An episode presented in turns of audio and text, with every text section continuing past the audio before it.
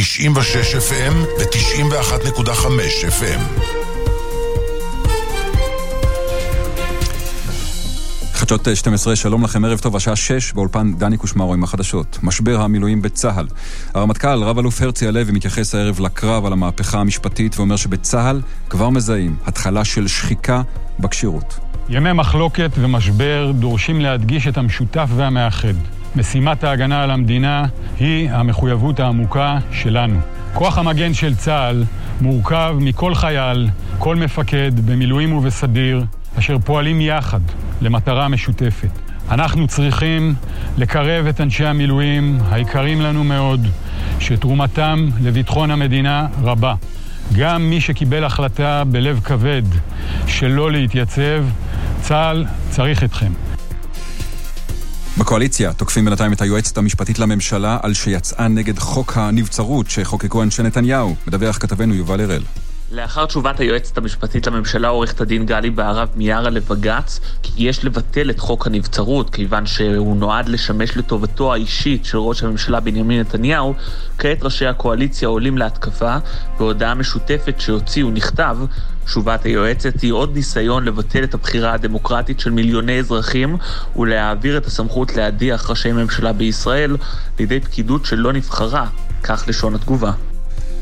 בכלכלה, הבורסה יורדת, הדולר מתחזק, ושאלה גדולה, האם דירוג האשראי של ישראל ירד בעקבות עילת הסבירות? מדווח כתבנו גל חן. בנק ההשקעות האמריקני מורגן סטנלי פרסם הערה לגבי ישראל שבה נכתב הכנסת עשתה את הצעד הראשון לעבר הפחתת השפעת המערכת המשפטית על חקיקה ומדיניות ציבורית. אנחנו רואים חוסר ודאות גובר בנוגע לתחזית הכלכלית לחודשים הקרובים. נזכיר כי קודם לכן פרסמנו לראשונה שסוכנות הדירוג מודי'ס, שהורידה תחזית דירוג האשראי של ישראל השנה, תפרסם הערב דוח חריג על ישראל. ובאותו נושא טל בר חן מראשי מחאת ההייטקיסטים אומר לענת דוידו בתוכנית איפה הכסף ב-103 FM שההודעות של חברות דירוג האשראי מדאיגות מאוד. ההודעה הזאת היא מדאיגה מאוד, כמו גם ההודעות של הבנקים האמריקאים. זה מצער מאוד, זה רע מאוד למדינת ישראל, זה רע מאוד להייטק הישראלי, וזה פשוט uh, מנציח את uh, מה שאנחנו אמרנו שהם ילכו לחקיקה חד צדדית, המצב יהיה של חורבן כלכלי והרס תעשיית ההייטק. תעשיית ההייטק הולכת 20 שנה אחורה, וזה פשוט מזוויע. ועוד בחדשות, היום נשבר בישראל שיא כל הזמנים בצריכת חשמל. כך מעדכנים בחברת נוגה, האמונה על ניהול מערכת החשמל בארץ. מדווח, מדווחת כתבתנו, עדי זריפי. לפי נוגה, היום בשעה 2.51 נחצה לראשונה רף 15 אלף מגוואט בצריכת החשמל, כאשר מחצית מהביקוש נבע מהשימוש במזגנים. שיא הביקוש הקודם נקבע רק אתמול, והשיא הנוכחי עשוי להישבר שוב כבר בימים הקרובים. שר האנרגיה והתשתיות ישראל כץ בירך את חברת נוגה ומשק החשמל על העמידה בביקוש, והוסיף, אני קורא לכל הגורמים לשלב ידיים ולטפס לשיאים חדשים בקידום יעדי האנרגיה המתחדשת של מדינת ישראל. התחזית החמה עם אילנית אדלר. יואו, תראו כמה סטורים מההופעה בפארק הירקון. מתקדמים לפרטנר 5G וגולשים במהירות הבזק גם בהופעות ענק. זה ענק! כפוף לתנאים המלאים. לפרטים, חייגו כוכבית 2300. שלום לכם, היום הורגשה עלייה נוספת בטמפרטורות, אנחנו בשיאו של גל החום, הטמפרטורות גבוהות מאוד, הן לא צפויות לשבור שיאים, מזג האוויר ימשיך להיות חם מאוד לאורך כל שלושת הימים האלה, עומס החום כבד עד קיצוני, לח מאוד באזור החוף יבש, בפנים הארץ ובערים, ביום שבת תורגש הקלה בחום וגל החום יגיע לסופו. איזה גול, יואו, זה כבר בסטורי. רוצים גם לעלות סטורי במהירות אדירה מהאצטדיון? התקדמו לפרטנר 5G ותיהנו מגלישה עוצמתית גם במקומות עמוסים. כפוף לתנאים המלאים. לפרטים, חייגו כוכבית 2300. את החדשות ערכה שני בירנבוים מביא לשידור גל גרינשטיין. אנחנו ניפגש בשמונה במהדורה המרכזית. ערב טוב שיהיה לכם.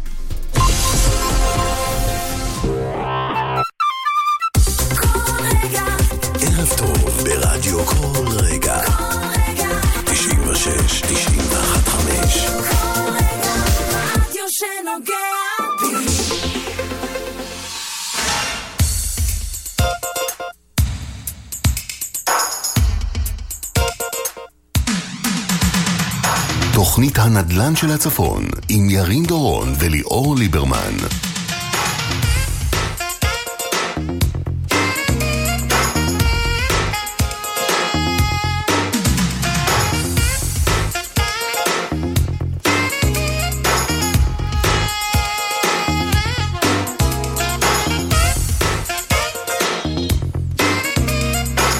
ערב טוב לכם, מאזינות ומאזינים, חמש דקות אחרי השעה שש בערב, תוכנית הנדל"ן של הצפון, התוכנית אה, שמדברת על כל מה שקשור כאן אה, בבנייה, בתכנון, כאן אצלנו בצפון, בגליל ובעמקים, 96 FM, 91.5 FM, אלו התדרים שלכם.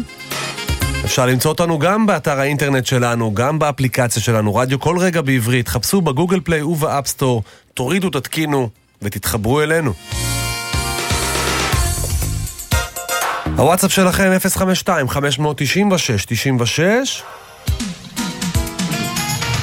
וזה הזמן להגיד שלום וערב טוב לאורחים שלי כאן הקבועים, חבריי, ליאור ליברמן אלר נכסים, שלום לך. ערב טוב, שלום וברכה, מה שלומך? הכל בסדר. חוץ מזה שחם. חוץ מזה שחם. זהו, רק חם? לא, חם אה, תרתי משמע. חם בליבנו. שלום לאבנר קלמר, קלמר פיננסים. ערב טוב, ערב טוב. תכף אנחנו נדבר על ההשפעה, על כל הכותרות. מעניין. צריך להגיד, מערוץ 14 ועד אה, ערוץ 13, כל התקשורת... 11. לא, מ-14 עד 11. מ-14 עד 11, כולל העיתונים, כולל כולם האתרים, כולם מדברים על דירוג האשראי של ישראל ביום שאחרי אה, ביטול עילת הסבירות. והבטחנו לאורח השלישי שלנו, עורך הדין אה, שלומי תדרי, שלום לך.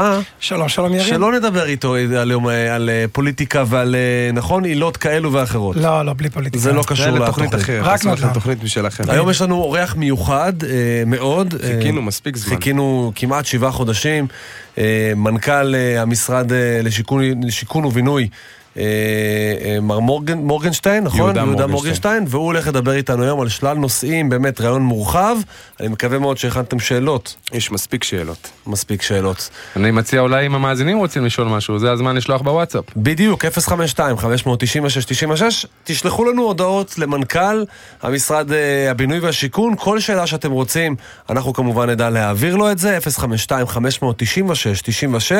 אבל עוד קודם לכן, ליאור ליברמן, איך היה השבוע שלך? אני מסתכל על כותרת של צניחה של אה, כ-40% בשיווק קרקעות רמ"י לדיור במחצית של אה, שנת 2023, וזה בעצם הנתון המדאיג שאנחנו חווים אה, בשטח. אנחנו מתעסקים לרוב בעסקאות יד שנייה ודירות חדשות במה שנותר בעצם, כשאנחנו מסתכלים, אני מטייל לאחרונה המון בנוף הגליל וגם טיילתי קצת בטבריה.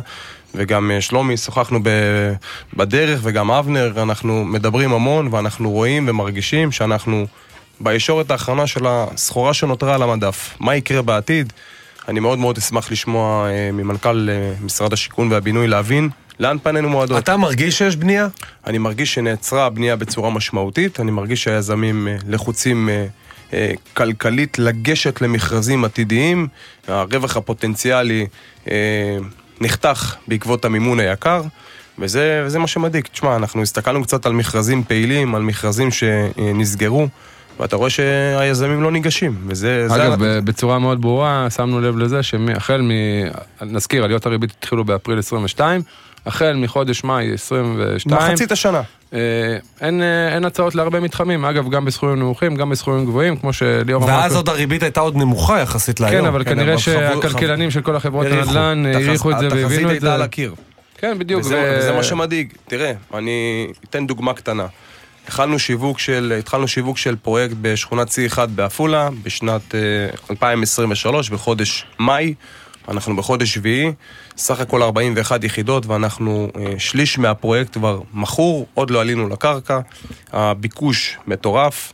הפגישות אה, מעשיות, רציניות, המחירים לא יורדים, שזה זה הנתון המרכזי. אם לא רק ש- יזמים, אם יזמים לא ניגשים כי יקר להם, איך אנחנו רוצים שהזוגות מצד- צעירים מצד שני, יקנו אתה, דירות? אתה צריך לראות שגם היזם רוצה ללכת כלפי הרוכש הצעיר, לעזור לו בתנאי מימון כאלה ואחרים, ואתה רואה שהידיים שלו גבולות. מצד אחד, הוא מאוד מאוד רוצה לעזור, מצד שני, אה, ההנחה במרכאות, הוא יצטרך לגשת לבנק ולקחת את המימון. מישהו צריך לספוג את זה.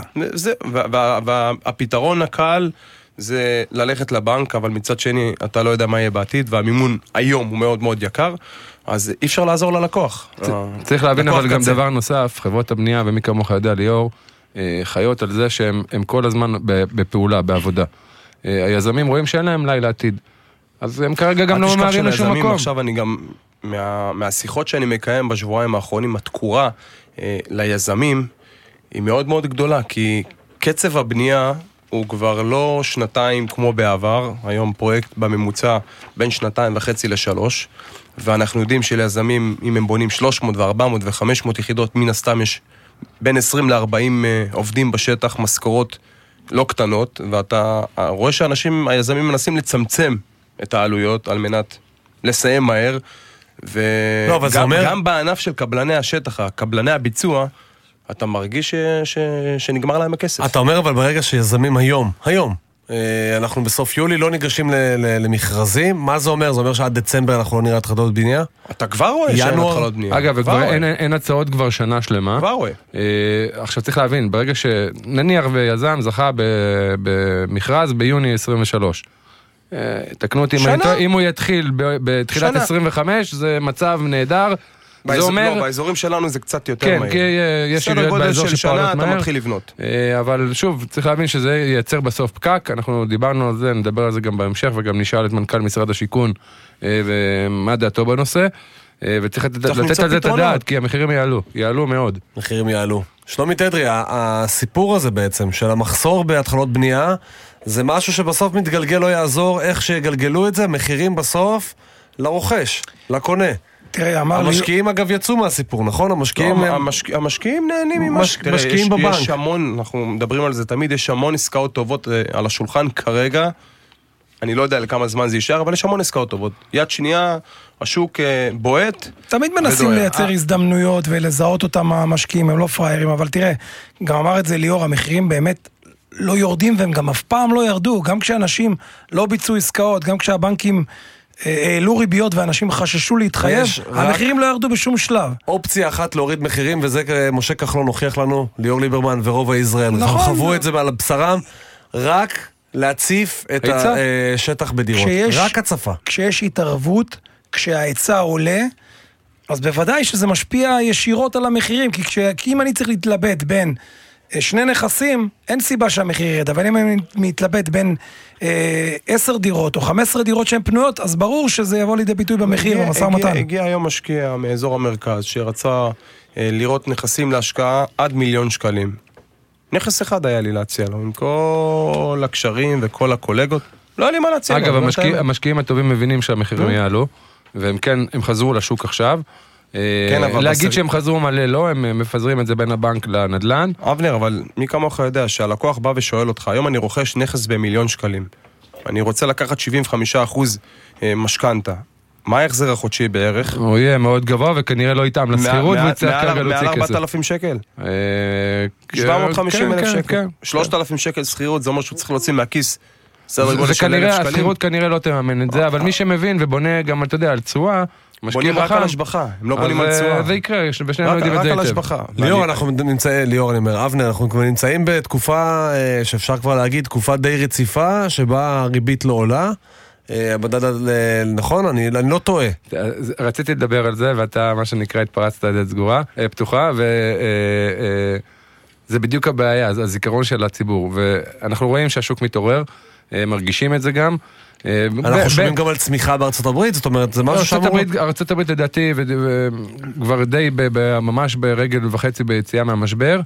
אה, אנחנו בדרך לשם. אה, אם אני, חושב שאת האות אה, תיתן אה, המ- המדדים בחודשיים הקרובים, אה, ומיד אחרי אה, חופשות הקיץ, ב-4 לספטמבר, אה, יהיה לנו פרסום ריבית. אה, ומה שרציתי להגיד קודם לכן, אתה, אתה אה, אה, אומר ש, שזהו, הריבית ירדה כבר הרבה זמן. לא, רק לפני חודש היא לא עלתה וזהו. אה, לפני חוד... שלושה אתה חודשים אומר, היא היא עלתה. אפילו לא לא ירדה. אנחנו כל כך התרגלנו נכון. לעלייה ועלייה ועלייה, שכשהיא לא עולה זה נחשב ירידה. ודיב- אבל דיברנו על זה, אבנר, שהציבור, הציבור כמו שהציבור מהר. היה, הוא גם שוכח מהר והוא גם היה רגיל לריבית נמוכה. אז ככה התרגלנו, אז פתאום כשהריבית עלתה, אמרנו, וואו, איך זה פתאום עולה לי כל כך הרבה כסף. היום, כשהריבית היא גבוהה, אתה רואה את משקי הבית מתחילים להתרגל לריביות האלה. אגב, אנחנו נבין בדיוק אה, מה קורה עם משקי הבית אחרי חופשות הקיץ והחגים.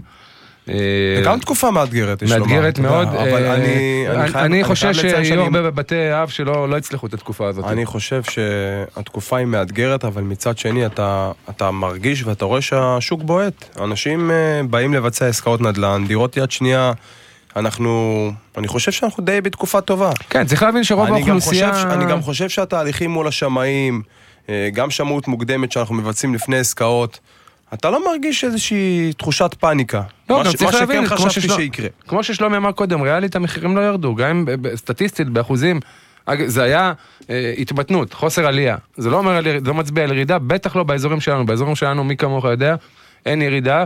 אה, וביחס לזה שבאזורים אחרים אולי כן הייתה ירידה, אז אצלנו זה עלה. כי אם במקום אחר זה ירד ואצלנו זה נשאר אותו הדבר, אז יש פה איזושהי עלייה. אגב, השוק מוכיח את עצמו. השוק אה, מוכיח את עצמו חד משמעית. נכון, ואזורים טובים תמיד יעבדו טוב. לוקיישן. כן, אה, עפולה עיר שמתפתחת, אה, עיר ש... נוף- הגליל, אני הגליל. חושב אני שזה רואה הרבה פזילות לכיוון נוף הגליל, מתחילים לזהות, ההתחדשות לא, העירונית אני קצת יכול להגיד אה, לך, מאירה את האנשים. שלומי, מהשלושה חודשים האחרונים שאני קצת נמצא בנוף הגליל, בעוד חמש שנים אתם לא- לא תזהו את העיר. טוב, אמר את זה אה, כאן, אבל ראש העיר. מהעסקאות יד שנייה, אני חייב לומר... אין עסקאות יד שנייה שם. לא, לא, מהעסקאות יד שנייה שכן עשיתי שם, המחירים שם נורא גבוהים עוד לפני ההתחדשות אז- העירונית, זאת אומרת, אנחנו בדרך לקפיצה אז מה- משמעותית. אז מה שכל אה, יועצי הנדל"ן וגם המשכנתאות מרגישים בנוף הגליל כיום, שחתך העסקאות ירד בצורה אה, משמעותית בעקבות ההתחדשות עירונית, אנשים יש להם... אגב, גם בגלל שהמחירים כבר מופרזים שם. אני לא חושב... המחיר למטר שם נורא גבוה, ליאור. אה, בדירות החדשות. בדירות החדשות, אגב, גם בדירות אתה לא הישנות... אתה לא רואה עסקאות. אתה, תשמע, אני התעסקתי עם נסחי טאבו של שבעה בניינים, אה, שהנסח טאבו הראשון שהוצאנו היה לפני עשרה חודשים, והנסח טאבו העדכני שהוצאנו לפני שלושה חודשים פחות או יותר, ו... ולא ראיתי מכירות ב... בשבעה חודשים האלה. לא ראיתי בכלל כי, מכירות. כי המחירים נורא גבוהים, המימון נורא יקר, אנשים חושבים פעמיים, וכמו שאתה אומר, יש את ההתחדשות עירונית, יש אלטרנטיבה. יש, אה, יש ציפייה שיקרה משהו. לא, גם ברגע שיש אלטרנטיבה, אז אתה יודע, היא קיימת. אגב, תסכימו איתי כולכם אבל שאנחנו מדברים, מדברים, מדברים בסוף בסוף, ואנחנו אה, כמובן אה, עם האורח שלנו נרחיב את זה בהמשך, בסוף בסוף אנחנו זקוקים למדינה. תמיד. אז צריכים את ההתערבות הזאת, כבר הגענו למצב שאם היא לא תתערב, אנחנו לא נוכל לקנות דירות, בטח ובטח אם אתם זוג צעיר ולא משקיעים.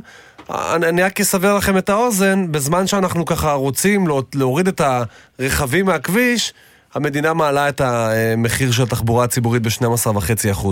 זאת אומרת, איפה שהיא יכולה להרוויח, היא תרצה להרוויח. לא, זה לא... גם ברכב אגב, החשמלי, כמו שאתה רוצה לזהם פחות, אז הנה בא עכשיו בינואר, אנחנו מדברים על עליית המיסוי של הרכבים החשמליים, במקום לעודד דברים ירוקים. אני רוצה להגיד אה, שלום אה, לעורך המיוחד שלנו, שלום וערב טוב, ליהודה מורגנשטיין, מנכ"ל המשרד לשיכון ובינוי, שלום לך. שלום, ערב טוב לכם ולכל המאזינים. ברוך הבא לתוכנית הנדל"ן של הצפון. תודה, תודה. חיכינו לך הרבה זמן. בדיוק, חיכינו לך בדיוק, בדיוק שבעה חודשים מינוס ארבעה ימים, בדיוק מאז שהממשלה אה, קמה. ספר לי קודם כל, אתה יודע, אנחנו ממש רוצים לראות את נקודת אה, עיניך, את נקודת המבט שלך, איפה אנחנו עומדים כיום בשוק הנדל"ן. טוב, קודם כל אני שמח לבוא להתארח גם אם זה אחרי שבעה חודשים. אולי אתם אה, צפונית יותר לאיפה שגרתי, אבל כמישהו שגר 18 שנה בחיפה, אז אה, הצפון, בוא נגיד ככה, הוא נמצא על ראש שמחתנו. כשאנחנו מסתכלים היום, ואולי באמת טוב שהרעיון נעשה את זה עכשיו, אחרי שבעה חודשים, אנחנו מסתכלים על השוק ומבינים שהדבר המרכזי שאנחנו צריכים לעשות זה לבוא ולייצר מספיק היצע שיוכל לבוא ולענות על הביקושים. וכשאנחנו מדברים על היצע בעולם של שוק חופשי, הדבר המרכזי לייצר ירידת מחירים ולייצר יכולת של השוק להתנהג בצורה נורמלית, זה להוסיף את השוק בהיצע, ואז נקודת שיווי המשקל של הביקוש וההיצע, הם נפגשים במקום טוב יותר. אבל פה המומחים שלנו נכנסים לתמונה והם אומרים, קרה עוד משהו אה, במקרה בשבעת, בשבעת, ב- אפילו מחודש אפריל 22, זה שבעצם הריבית התחילה לעלות, ויזמים כבר מתחיל להיות להם יקר להציף את השוק אה, בהיצע, ואז אנחנו באים למדינה ואומרים לנו, מדינה, תושיע אותנו, תעזרי לנו, תכניסי את היד לכיס. אחד האתגרים הגדולים, כשאני נמצא היום במקום כמנכ"ל המשרד, בעצם כשאתה יושב במשרד ממשלתי, אתה שואל את עצמך איך אתה אדפטיבי ומתאים את עצמך. מה שעבד פה לאורך השנים של פוסט הקורונה ובריבית אפס, כנראה שלא עובד לנו השנה. והדבר שאנחנו עושים זה לבוא ולשבת ולראות איך אנחנו משנים את השיווקים שלנו. אז באמת באזור המרכז, ואני אתמקד עוד רגע באמת באזור הצפון, ואולי זה גם נכון לאזור הדרום, אבל מחוץ לאזורי הביקוש, באזורי הביקוש הורדנו את מחיר המינימום, אנחנו שוחקים את ערך הקרקע, אנחנו לא אומרים כמו אולי יזם פרטי שאומר אולי עכשיו מחירי הקרקעות יורדים, אני לא משווק, אנחנו ממשיכים לשווק ורוצים לשווק במסות, גם כשאנחנו רואים שהזכייה במכרזים, המחירים שזוכים הם פחות בעשרות אחוזים. כאשר מחוץ לאזורי הביקוש, ופה נכנסת הריבית כשחקן משמעותי, ועלו, והעלויות של הקרקע, אפילו כעלויות פיתוח, אנחנו לא יודעים, גם אם הקרקע היא באפס, יש עלויות פיתוח. 100, 200, אולי אפילו יותר, אלף שקל ליחידת דיור, ופה אנחנו רואים מכרזים שלא נתפסים ומכרזים שנכשלים. ניקח לדוגמה מכרז במגדל העמק, מכרז שבשנה שעברה אני מניח שהוא היה יוצא, מכרז של אלף יחידות דיור, ככל הנראה המכרז הזה היה נתפס. מגדל העמק זאת לא פריפריה רחוקה, או מקום כזה או אחר שאין בו ביקושים, או מקום שנמצא במקום טוב בצפון, ויש בו ביקושים. עדיין מכרז שלא הייתה בו ולו אף הצעה אחת. כשאנחנו מסתכלים על כזה מכרז היום, אולי המקום הקל שלנו ללכת זה לבוא ולהגיד... למה, למה, למה, לא, למה לא לפצל אותו בעצם? לכמה יזמים, שיהפוך להיות רווחי. למה 1,068, לא. אני לא זוכר כמה יחידות, אגב, כמקשה אחת. גם דיברנו על זה שרק חברות מאוד מאוד גדולות, גדולות. מגה חברות שיש, נכון, רק חזקות. כמה בודדות כאלה בארץ יכולות להתמודד במחירים ובכמויות כאלה. למה לא לחלק אותו? קודם כל, המגמה שלנו בחלוקת מכרזים היא באמת לחלק ולאפשר מתחמים, יש לנו את הכללים של רשות התחרות. אני חייב להגיד שלא בטוח, לפחות מהניתוחים שאנחנו עושים, בסביבת הריבית הנוכחית, וכש-80% מהדירות הן דירות מחיר, אה, אה, מחיר מטרה ודירות דירה בהנחה לזכאים, אנחנו, כשנמכרים בעצם במחיר שהוא מחיר מופחת, אנחנו עדיין נזהה שגם אם נפצל את המתחם, לא זאת הבעיה של מתחם כזה. אז המקום הקל זה ללכת ולבוא ולהגיד, בואו נוציא אותו בשוק חופשי, ואז בעצם נאפשר לאנשים למכור את הדירות ביקר יותר, ואז להפוך את המכרז הזה לכלכלי. אבל לא, אנחנו באנו והוצאנו, אנחנו מוציאים שמאות, המחוז בא ובודק, ואני ביקשתי לבוא ולראות, אגב, זו דוגמה, אבל יש עוד מכרזים כאלה שמצטברים לאלפי יחידות דיור. כשאני שמתי ואמרתי במשרד, אנחנו עושים מדיניות של אפס מכרזים נכשלים בשנת 23, שזאת אמירה מאוד מאוד יומרנית, אבל ממנה אני בא ואומר, אני רוצה לדעת כמה כסף תקציבי אנחנו צריכים לשים בתוך מקום כזה בשביל שמכרז כזה לא ייכשל. אנחנו הבאנו קרוב למיליארד שקל האצת נדל"ן כסף תקציבי בדיוק בשביל המקומות האלה. לבוא ולהגיד בשביל שמכרז לא ייכשל, אנחנו צריכים להכניס את היד לכיס, לשים כסף תקציבי ולרדד בו את עלויות הפיתוח בשביל לאפשר למכרז כזה לתפוס. כן, אבל כולנו גם יודעים שמה שהביא בעצם לעליית המחירים קצת לפני הקורונה ואחרי הקורונה זה בעצם השיווק המסיבי של הקרקעות במסגרת דירה בהנחה, שצריך להודות על האמת, היא נוגעת רק לבערך 20% מהאוכלוסייה. אה, כשלא דואגים ל-80 האחרים, אז נוצרת בעיה, שוב, של היצע וביקוש. אה, וזה גם כנראה, כמו שאמרת קודם, אה, לא מאפשר לך, אתה מפנה את כל התקציב לטובת הנושא הזה, לא מאפשר לך אולי להפנות תקציבים לדברים אחרים. וכמו שהסברת קודם, גם בסוף זה עניין של היצע. ואם ההיצע יהיה לכלל הציבור, אז הוא כנראה יהיה יותר רחב. שאלה נוספת שיש לי, היא, היא, עלה, עלה איזשהו רעיון בעניין המימון ליזמים, שאולי רמ"י או המדינה יקבלו את, ה, את העלויות, בעצם את הכספים של הפיתוח והדמי אה, היוון בתשלומים. זאת אומרת, עם התקדמות הבנייה, התקדמות המכירות, האם יש איזושהי כוונה בנושא הזה? יש רעיון לקדם את זה? כן, במועצת רמ"י האחרונה שהייתה ב-12 לשישי, אנחנו באנו והעברנו החלטה לדחיית תשלומים ליזמים בפריפריה, במכרזי שוק חופשי. כבר היום זה נכנס, זה ייכנס למכרזים הקרובים, אנחנו העברנו את זה כבר בחודש יוני, שיש דחיית תשלומים, הדבר הזה הוא עבר בפריפריה. וגם פה יש את הפער בין אזורי הביקוש לחוץ לאזורי הביקוש, כי בהתחלה הייתה איזושהי אמירה של האוצר בחוק ההסדרים, בואו נדחה תשלומים גם במרכז הארץ, ואנחנו אמרנו נהפוך הוא. דחיית תשלומים במרכז הארץ תעלה את המחירים, כי תאפשר ליזמים בעצם לבוא ולהגיד, הכסף הוא זול יותר, כי אני צריך לשלם אותו בהמשך, מתוך תפיסה שאולי הריבית תרד, וזה אולי יעלה את המחירים. אז באמת בפריפריה ובמקומות שאנחנו מזהים שהקושי הוא גדול, אנחנו כבר עכשיו דוחים את התשלומים. מה, מה, הדבר אגב, הזה עבר ונכנס לתוקף. אגב, יהודה, מה, מה הפער בין מה שאתם מצפים להתחלות בנייה לבין מה שקורה בפועל עכשיו. אנחנו שוחחנו אה, עם אה, קודמך בתפקיד, אה, והוא בעצם אמר, אנחנו אה, מתכננים ומשווקים 80 אלף יחידות דיור בשנה. שבפועל זה לא קורה. שבפועל זה לא קרה, צריך להגיד, הממשלה נפלה, אה, בחירות, לא, גם צריך לציין שמתוך אותם 80 אלף יחידות דיור שמר פרידמן דיבר עליהם, אה, המנכ"ל הקודם, אה, בעצם שווקו בפועל, אה, הופקו חוברות, בעצם זה, כשיוצאת חוברת, אז בעצם רק אז ניתן לגשת למכרז, רק ל-30 אלף יחידות. אז אולי זו הייתה איזושהי הצהרה, אתה יודע, פוליטית של, של הממשלה הקודמת, אה, בפועל זה לא קרה. מה ו... המטרה שלכם במשרד השיכון, מה מספר הקסם? בקבינט הדיור האחרון אנחנו שמנו לעצמנו יעד שאפתני של שיווק, של שיווק של 90 אלף יחידות דיור. שיווק, חוברות, כמו שאתה אומר, לא מודעות אלא חוברות, ויעד העסקאות שלנו הוא 61 אלף. אגב, יעד העסקאות בשנה שעברה היה 60 אלף, בפועל היו 80 אלף יחידות דיור, שזה היה באמת מספר גבוה מאוד, ולא 30 אלף כמו שאתה מציין.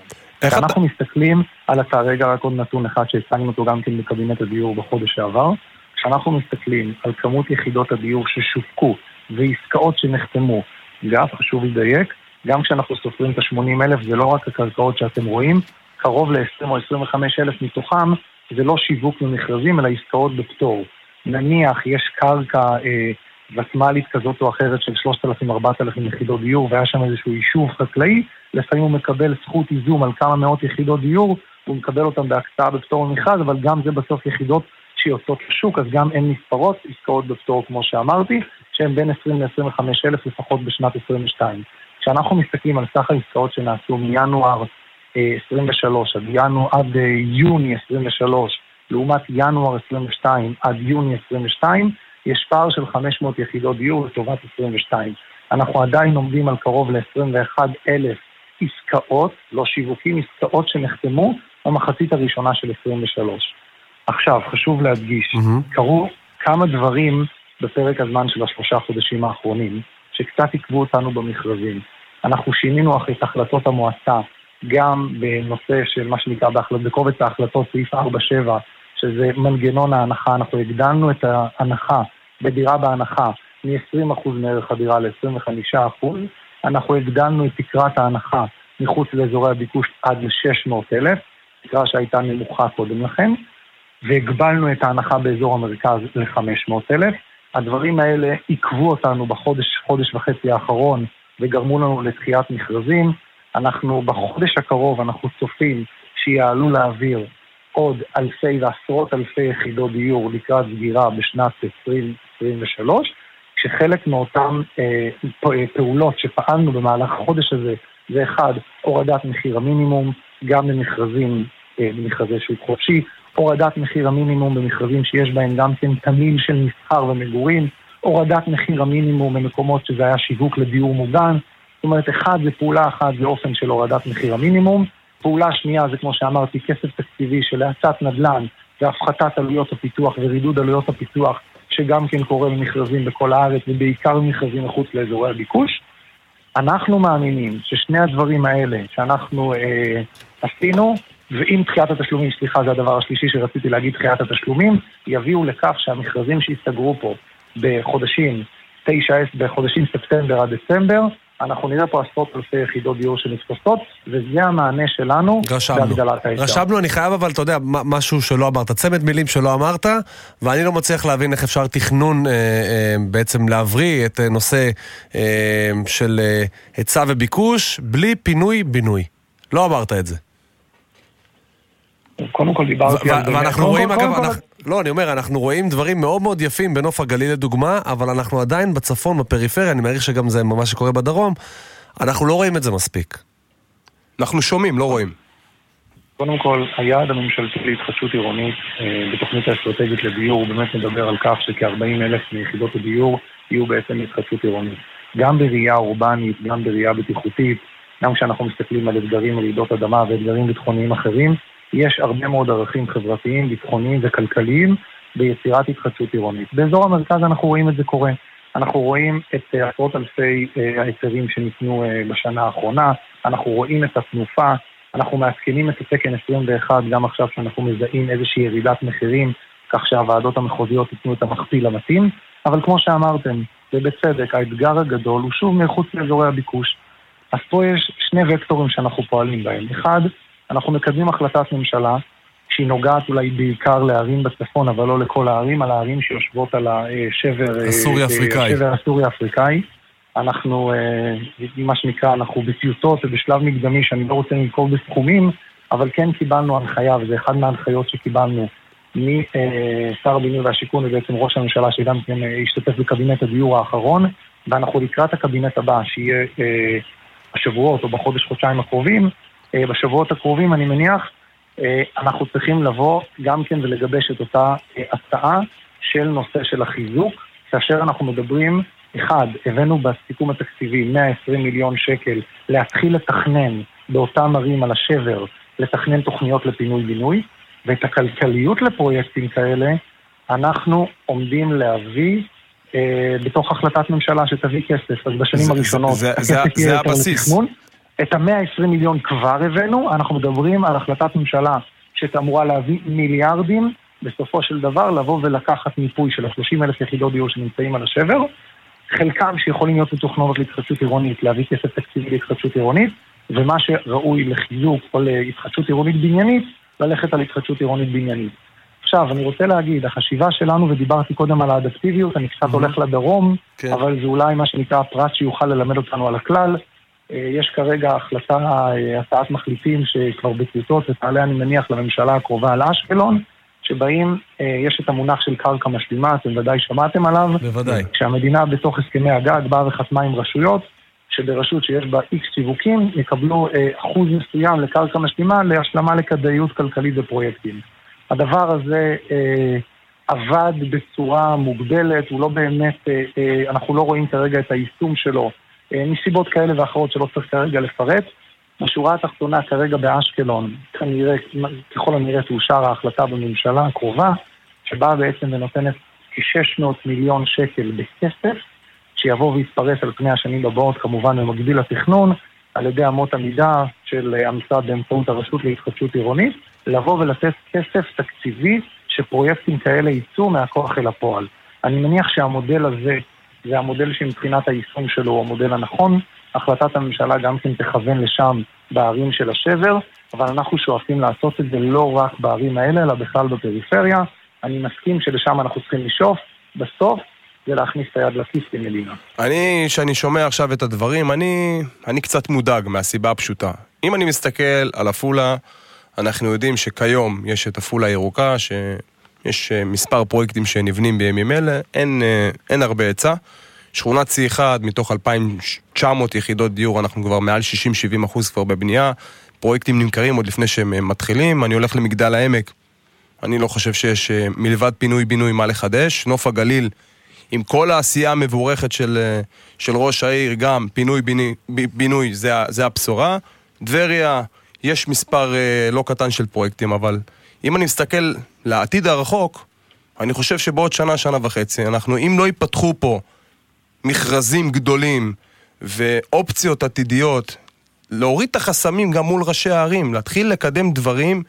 יש למשל, אני יודע שיש לא מעט אה, אה, פוטנציאל עתידי להשקיע היום ב, בתשתיות ולהתחיל לבנות. אה, לא מאות פרויקטים, אלפי יחידות. איפה, איפה אתם מול ראשי הערים ב... לאפשר את החסמים האלה ולהתחיל להתקדם? לשחרר כספים מהמדינה. שרשרת, שרשרת הייצור של דירה במדינה, כמו שאתה ציינת, מתחילה כמובן בתכנון. וכשבסוף זה צורה של משפך, כשאנחנו מתכננים במסות, אנחנו בסוף רואים התחלות בנייה, כי יש את התכנון, אחר כך יש שיווק, יש עסקה, יש פיתוח, יש, יש היתרי בנייה ויש התחלות בנייה. ובסוף כמובן שיש שחלוט. צריך את העזרה של כולם כמובן. כשאנחנו מסתכלים על מחוז צפון, וזה אחד הדברים, אמרת שבעה חודשים, אני חושב שזה אחד הפגישות, זו הייתה פגישת זום מרובת משתתפים, אני חושב מהראשונות שהשתתפתי בהן עם כניסתי לתפקיד, גבולות הפיתוח של תמ"א 35 לא הרחיבו אותם מאז 2005. כשאנחנו מסתכלים היום, בעיקר על אזור הצפון, אם אני לוקח את הדרום כדוגמה, המשרד עשה עבודה על מפת אשקלון, וככה קריית גת גדלה, אשקלון גדלה. אשקלון, אשקלון גדלה, נראה לי מספר אחד בארץ במכירות, היא נכון, בתנופה אדירה. נכון, שדרות גדלה, וכל נפת אשקלון גדלה בצורה הזאת. כיום יש תוכנית אב שהמשרד עושה, גם בגליל והעמקים. סיימנו תוכנית בגליל מערבי. ראיתי בבית שאן 2,800 יחידות חדשות שכבר עבר לאישור הוותמ"ל. היום, לא, אנחנו מסתכלים גם על תוכנית עוד כוללת מעבר לתוכניות האלה שאתה מכיר, אנחנו מדברים על פריסה של תמ"א 35. היום הייתה לנו פגישה במשרד בהשתתפות השר עם אשכול ערי המפרץ, בעצם, שזה מה שנקרא מתמרה אה, ועד אה, זבולון. בואכה כל הקריות שאנחנו מכירים. אגב, כשמתכננים דבר כזה ב- עם ראשי הרשויות באזור המפרץ, כן לוקחים uh, בחשבון שדה תעופה עתידי בעמק יזרעאל? לא לוקחים... זה משהו שחשוב אנחנו, לך לדעת? אנחנו כשמדברים על תוכנית אב, אנחנו מסתכלים גם במובן תחבורתי, גם תעסוקתי, אנחנו בעצם מחברים את כלל הגורמים, זה בדיוק הרעיון. רשת התחבורה, ובאוויר, בים וביבשה, היא חלק ממה שמכתיב לנו את הדירות. אבל כשאנחנו מסתכלים, אני מתחיל רגע אחד מדרום לצפון.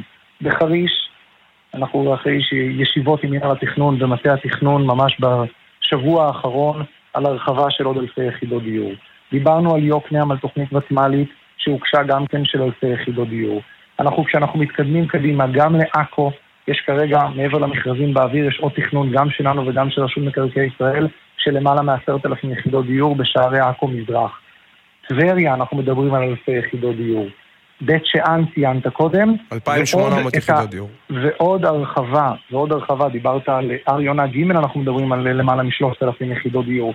אנחנו מדברים על היקפים, אבל עדיין, מחסנית התכנון שלנו, בלי לפרוץ את תמ"א 35, היא תיגמר, אבל פריצה של תמ"א 35, או הקמה אפילו, וגם זה דבר שנפעל איתור של הקמת עיר חדשה באזור הצפון, זה משהו שאנחנו שמים אותו כחלק אה, מתוכנית העבודה שלנו. אני רוצה להגיד עוד משהו, דיברנו פה על הבנייה העירונית, הבנייה הרוויה, וברור לכולנו שהיא המסה הגדולה. בשביל לבוא ולהפוך את הצפון, אנחנו מדברים פה רגע אחד במסגרת הצפונית, להפוך אותו לאטרקטיבי, אנחנו בוחנים גם כן דברים נוספים, של אולי העמקת סבסוד או דברים אחרים, בשביל לבוא ולהפוך את המגורים שם לאטרקטיביים יותר, זה משהו שאנחנו עושים, וזה דיברתי בבנייה הרוויה בעירונית. אני רוצה להגיד מילה גם על הבנייה הכפרית. אנחנו הולכים על הצפון.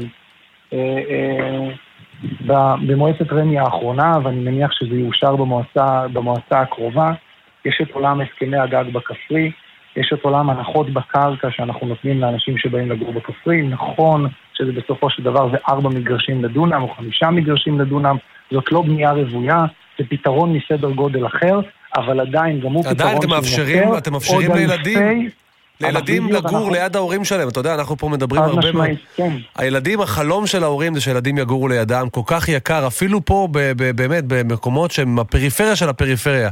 יקר מאוד לזוגות צעירים לגור ליד ההורים שלהם, וגם כשאתם נכנסים לא, לאירוע הכפרי, מה שנקרא, זה גם uh, נותן פתרון לזוגות צעירים שרוצים באמת לגור ליד ההורים שלהם. מה, מה, מה, מה, מה התחזית לשנים הבאות? רק להשלים, גם החלטת ממשלה גולן, שמדברת גם על הכפרי והקמת יישובים נוספים. שאנחנו מקדמים בימים אלו, וקצרין היא אחד מה, חלק מהחלטת ממשלה גולן.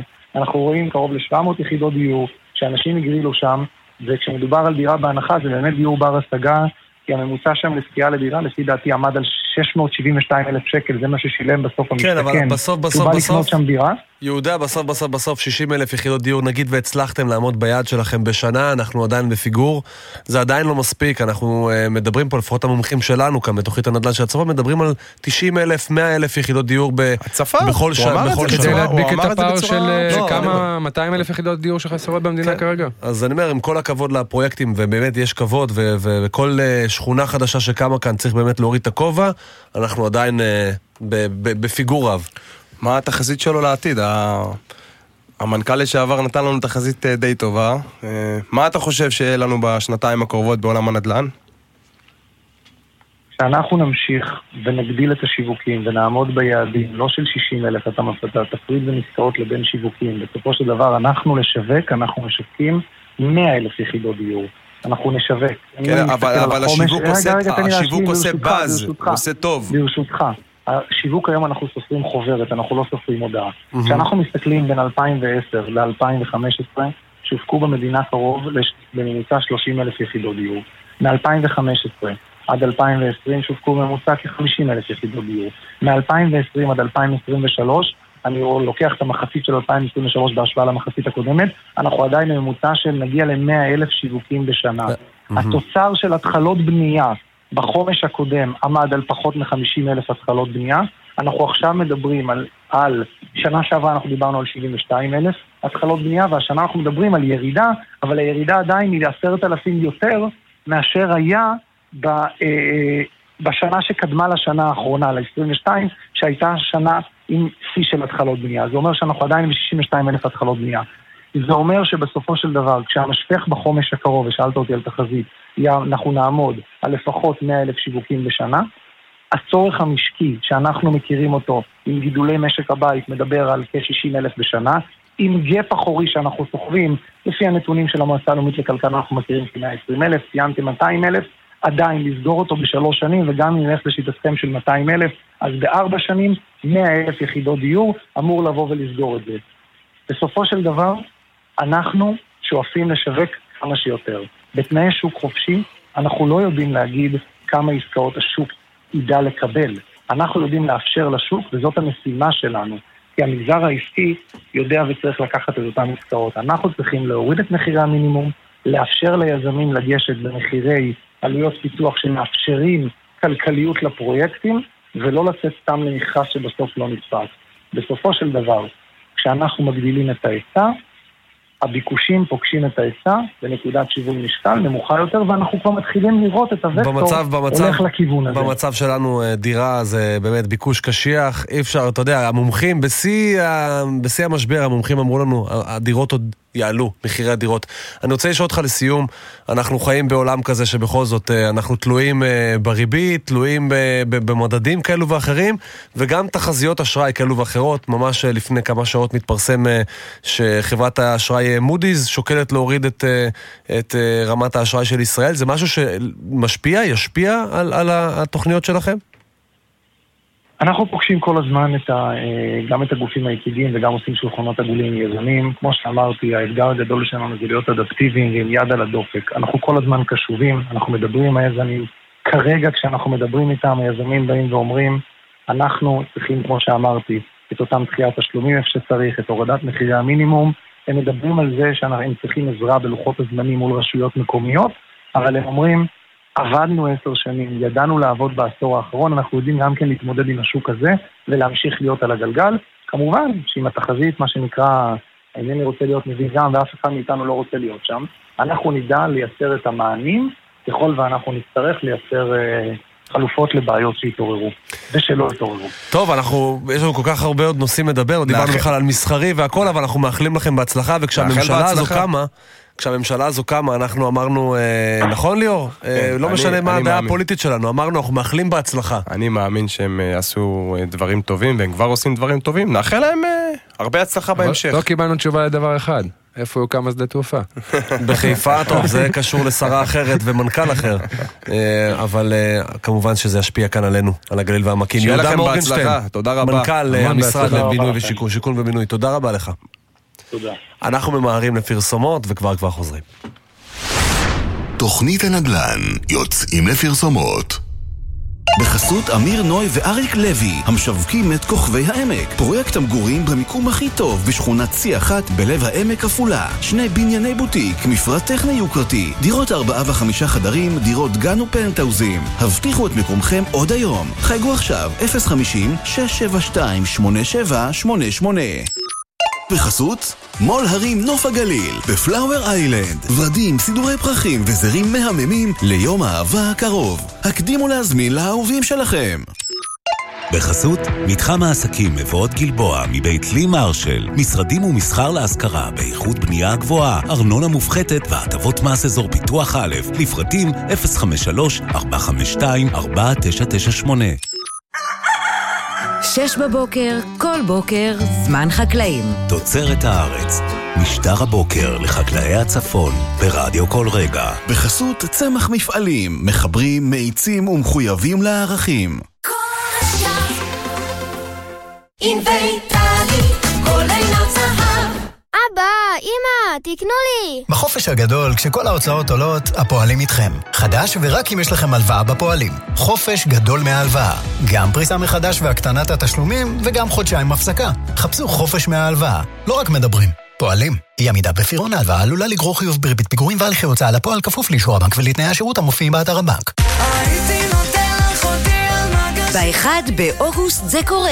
אושר כהן מגיע למופע ענקי באמפי פארק נוף הגליל. ואתם מוזמנים. כרטיסים מוזלים אחרונים במחיר של 50 שקלים בלבד. כן, רק ב-50 שקלים. ניתן לרכוש כרטיסים בהיכל התרבות ברקוביץ' 0464674468 ואונליין באתר העירייה ובאתר רשת המרכזים הקהילתיים פסיפס.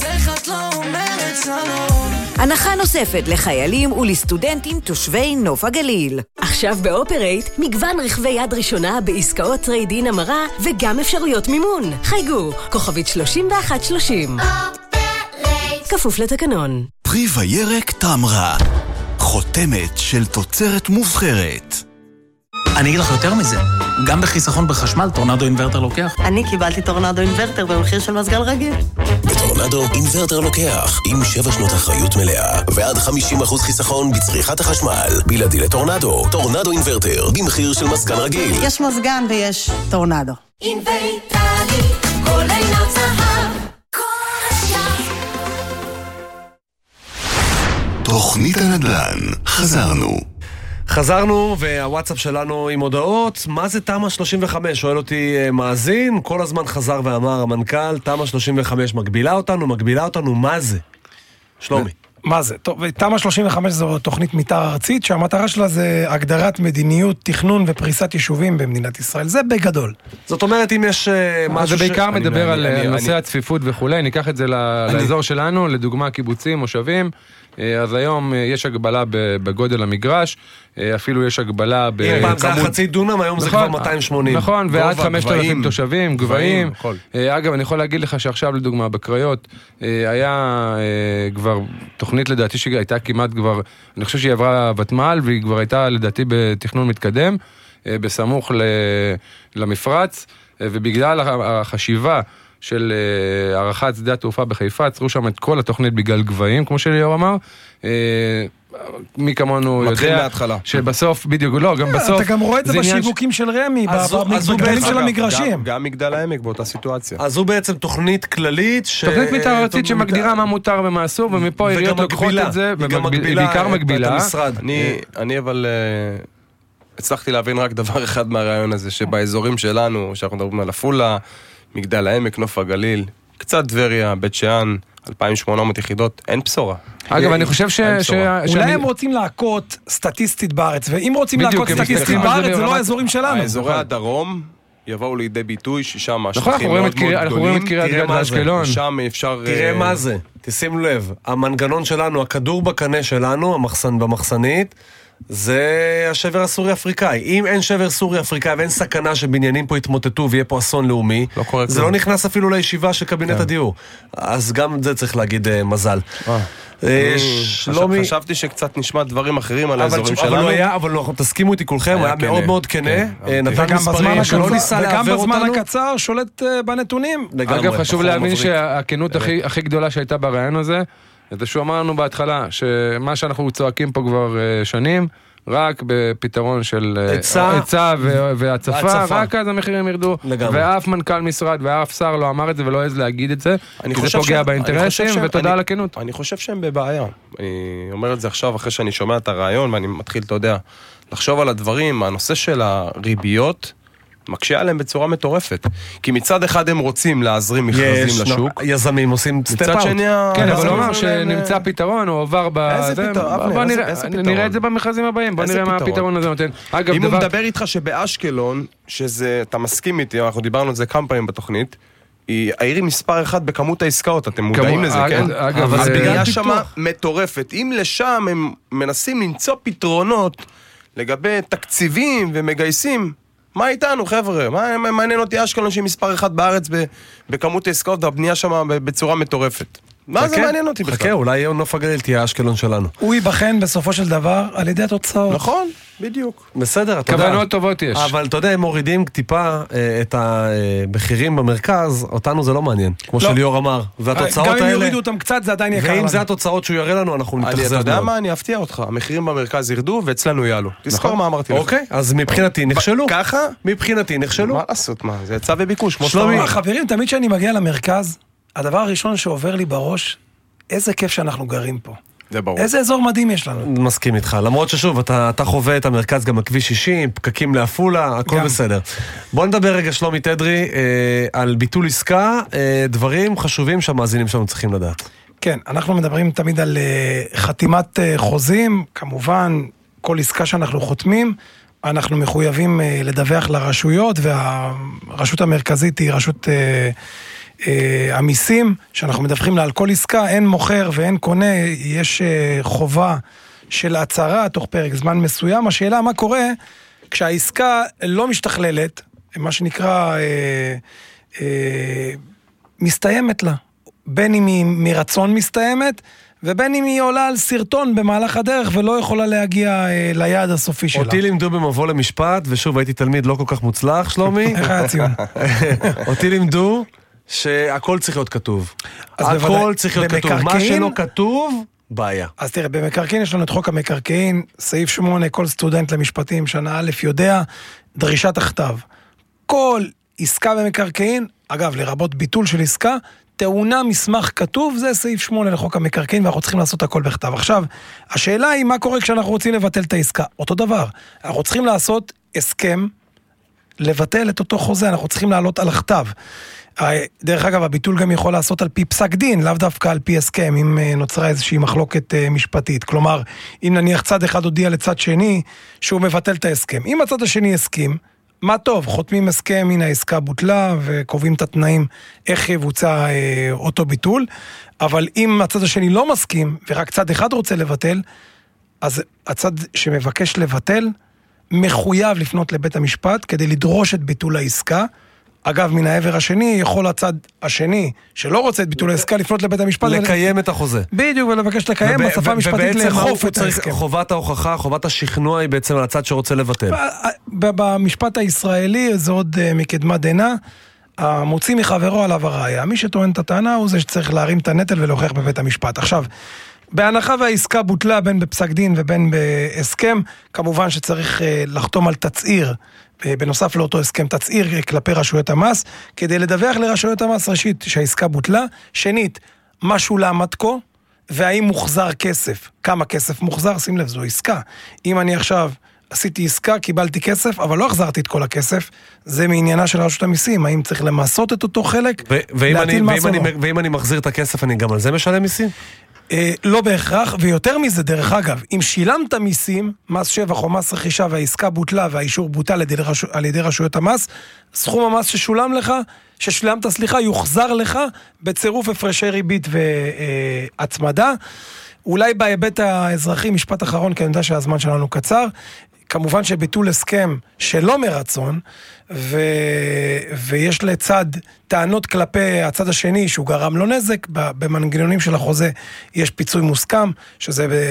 לרוב עשרה, נהוג, שזה עשרה אחוז מסכום אה, התמורה שנקבעה בחוזה, ללא הוכחת פיצוי, כמובן זה נתון לשיקול דעתו של בית המשפט והוא יכול להתערב בזה גם ולפסוק פחות. ושוב, אם בחוזה אני קבעתי שבביטול עסקה, הצד שמבטל ישלם X, Y ו-Z, זה תקף. זה תקף ואתה גם יכול להוסיף, להוסיף הוצאות נוספות שנגרמו לך, למשל, אה, שכר הטרחה שנסעת בו, אה, ייעוץ אה, כלכלי שקיבלת מליווי, שמאי שהוצאת, וכל נזק אחר שנגרם לך. עסקאות עושים עם מלווה שמבין בעניין. במקרה הזה, עורך דין. אנחנו יוצאים להפסקת פרסומות, ואז נשוב עם השנקל שלך, אבנר קלמר, על מודי'ס. תוכנית הנדל"ן, יוצאים לפרסומות.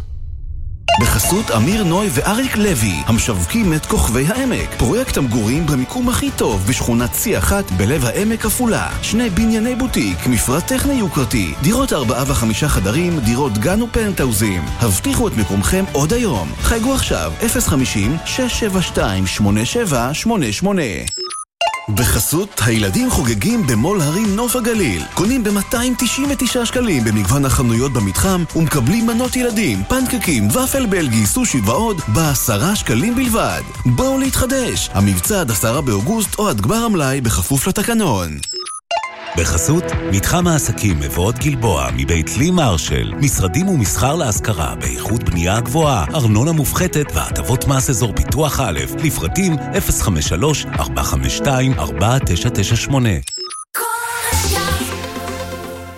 פרי וירק תמרה, חותמת של תוצרת מובחרת. אני הולך! למה ללכת אם אפשר לנסוע וליהנות ממגוון הטבות? עכשיו במיצובישי, מיצו סאמר דייז, קיץ של מגוון הטבות חמות רק עד סוף החודש. עכשיו באולמות התצוגה, לפרטים כוכבית 5839, מיצובישי מבית קולמוביל, כפוף לתקנון. היי, זה דביר. הבנקים ממשיכים להתמקד בשיפור השירות, וזה נהדר. ראיתי גם את האפליקציות שלכם, הכל באמת נוח. אגב, אם הלקוחות שלכם כבר עושים הכל באפליקציה, למה שהבנקאי האישי שלהם, זה שמכיר אותם, לא יהיה מולם גם שם? כמו אצלנו, בנקאי באפליקציה. תחשבו על זה.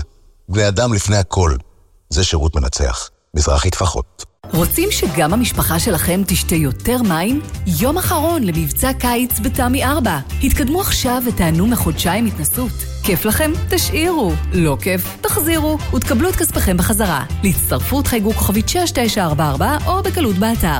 תמי 4, בתוקף עד 25 ביולי 2023, כפוף לתקנון, על פי סקר TNS, מרץ 2023.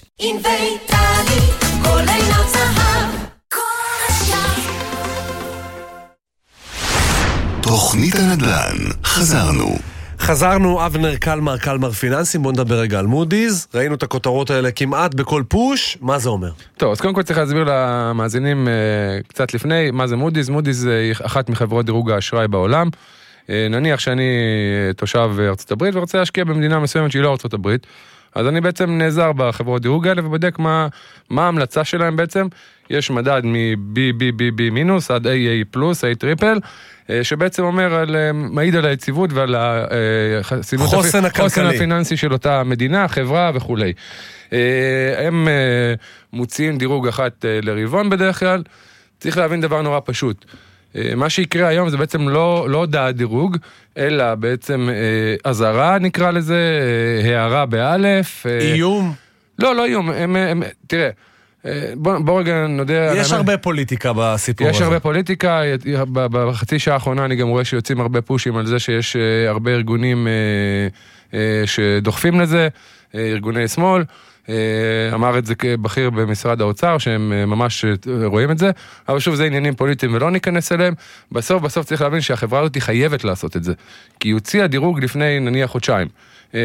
ובאותו דירוג... האנליסטים שלה פשוט כן, רואים את החדשות, לא, ובאותו רואים. שאנחנו כבר כמה שבועות אגב, משדרים. אגב, אני, גם יכול כבר להגיד לך מה יהיה בהודעה הזאת, זה די ברור. הם יגידו שיש אי ודאות, לא יודעים מה יהיה, ואגב, קוראים לזה כיסתוח. הם פשוט אומרים, אמרנו לפני חודשיים, אנחנו גם אמרנו לכם עכשיו, תיזהרו. אפשר להבין אותם, הם לא חיים פה, הם לא באמת כנראה יודעים מה המצב פה, על אף שיש להם חברת בת פה שנקראת מדרוג, אבל בסוף, בסוף, בסוף הם חייבים לעשות את זה. איך זה משפיע עלינו? תראה, זה יכול, קודם כל אני די בטוח שזה כבר משפיע בלי שהם יוציאו את האזהרה הזאת, כי מי שפותח טלוויזיה בעולם ורואה מה קורה פה... חושב פעמיים. חושב פעמיים, כן. כשמצטרפת לזה אזהרה כזו, זה אחת, על אחת כמה וכמה. אבל גם העולם כמו הישראלים ישכח מהר. תראה מה זה, אני שכחתי שהיו עליות ריבית כן, בתחילת התוכנית. הדברים יירגעו פה והכל יחזור על כנו. אתה יודע, לא צריך לזרוע פאניקה. אני רואה גם הרבה פושים על הבורסה שהיא צונחת. בעיניי זו לא צניחה, ירידה של 2 או 3 אחוז, זה לפעמים משהו שקורה גם לא צריך, לא צריך, איך אומרים, לצאת מגדרנו כשהשקל מתחזק ולא כשהוא נחלש. נכון. צריך להבין, זה תנודות של משהו. כלכלה זה פעמון, זה בסוף יורד, עולה. ואנחנו בתקופה כזאת בארץ, תקופה של אי ודאות ופעמון כזה בעצמנו. אבנר קלמר, קלמר פיננסים, תודה רבה לך. ערב טוב. ותודה רבה גם לך, ליאור ליברמן, תודה רבה לך, עורך הדין שלומי תדרי. תודה רבה לכם, מאזינות ומאזינים, אנחנו נשתמע כאן בשבוע הבא. תוכנית הנדל"ן של הצפון. ביי ביי. בחסות מול הרים נוף הגליל, ב Bleecker Bakery מול הרים, הסניף הכשר. את יום האהבה ב-1 באוגוסט חוגגים איתנו. עמדות שמפניה חינם, מנות וקינוחים מפנקים ואווירה רומנטית במיוחד. בחסות אמיר נוי ואריק לוי, המשווקים את כוכבי העמק. פרויקט המגורים במיקום הכי טוב בשכונת צי אחת בלב העמק עפולה. שני בנייני בוטיק, מפרט טכני יוקרתי, דירות ארבעה וחמישה חדרים, דירות גן ופנטהאוזים. הבטיחו את מקומכם עוד היום. חייגו עכשיו, 050-672-8788. בחסות מתחם העסקים מבואות גלבוע מבית לי מרשל משרדים ומסחר להשכרה באיכות בנייה גבוהה ארנונה מופחתת והטבות מס אזור פיתוח א' לפרטים 053-452-4998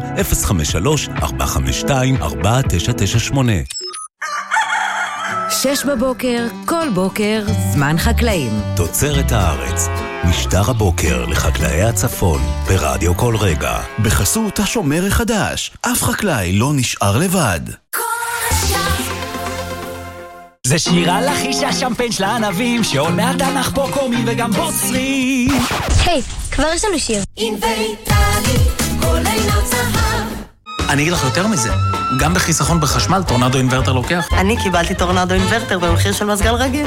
בטורנדו אינוורטר לוקח, עם 7 שנות אחריות מלאה, ועד 50% חיסכון בצריכת החשמל. בלעדי לטורנדו, טורנדו אינוורטר, במחיר של מזגן רגיל. יש מזגן ויש טורנדו. מתכננים חופשה אקזוטית מושלמת?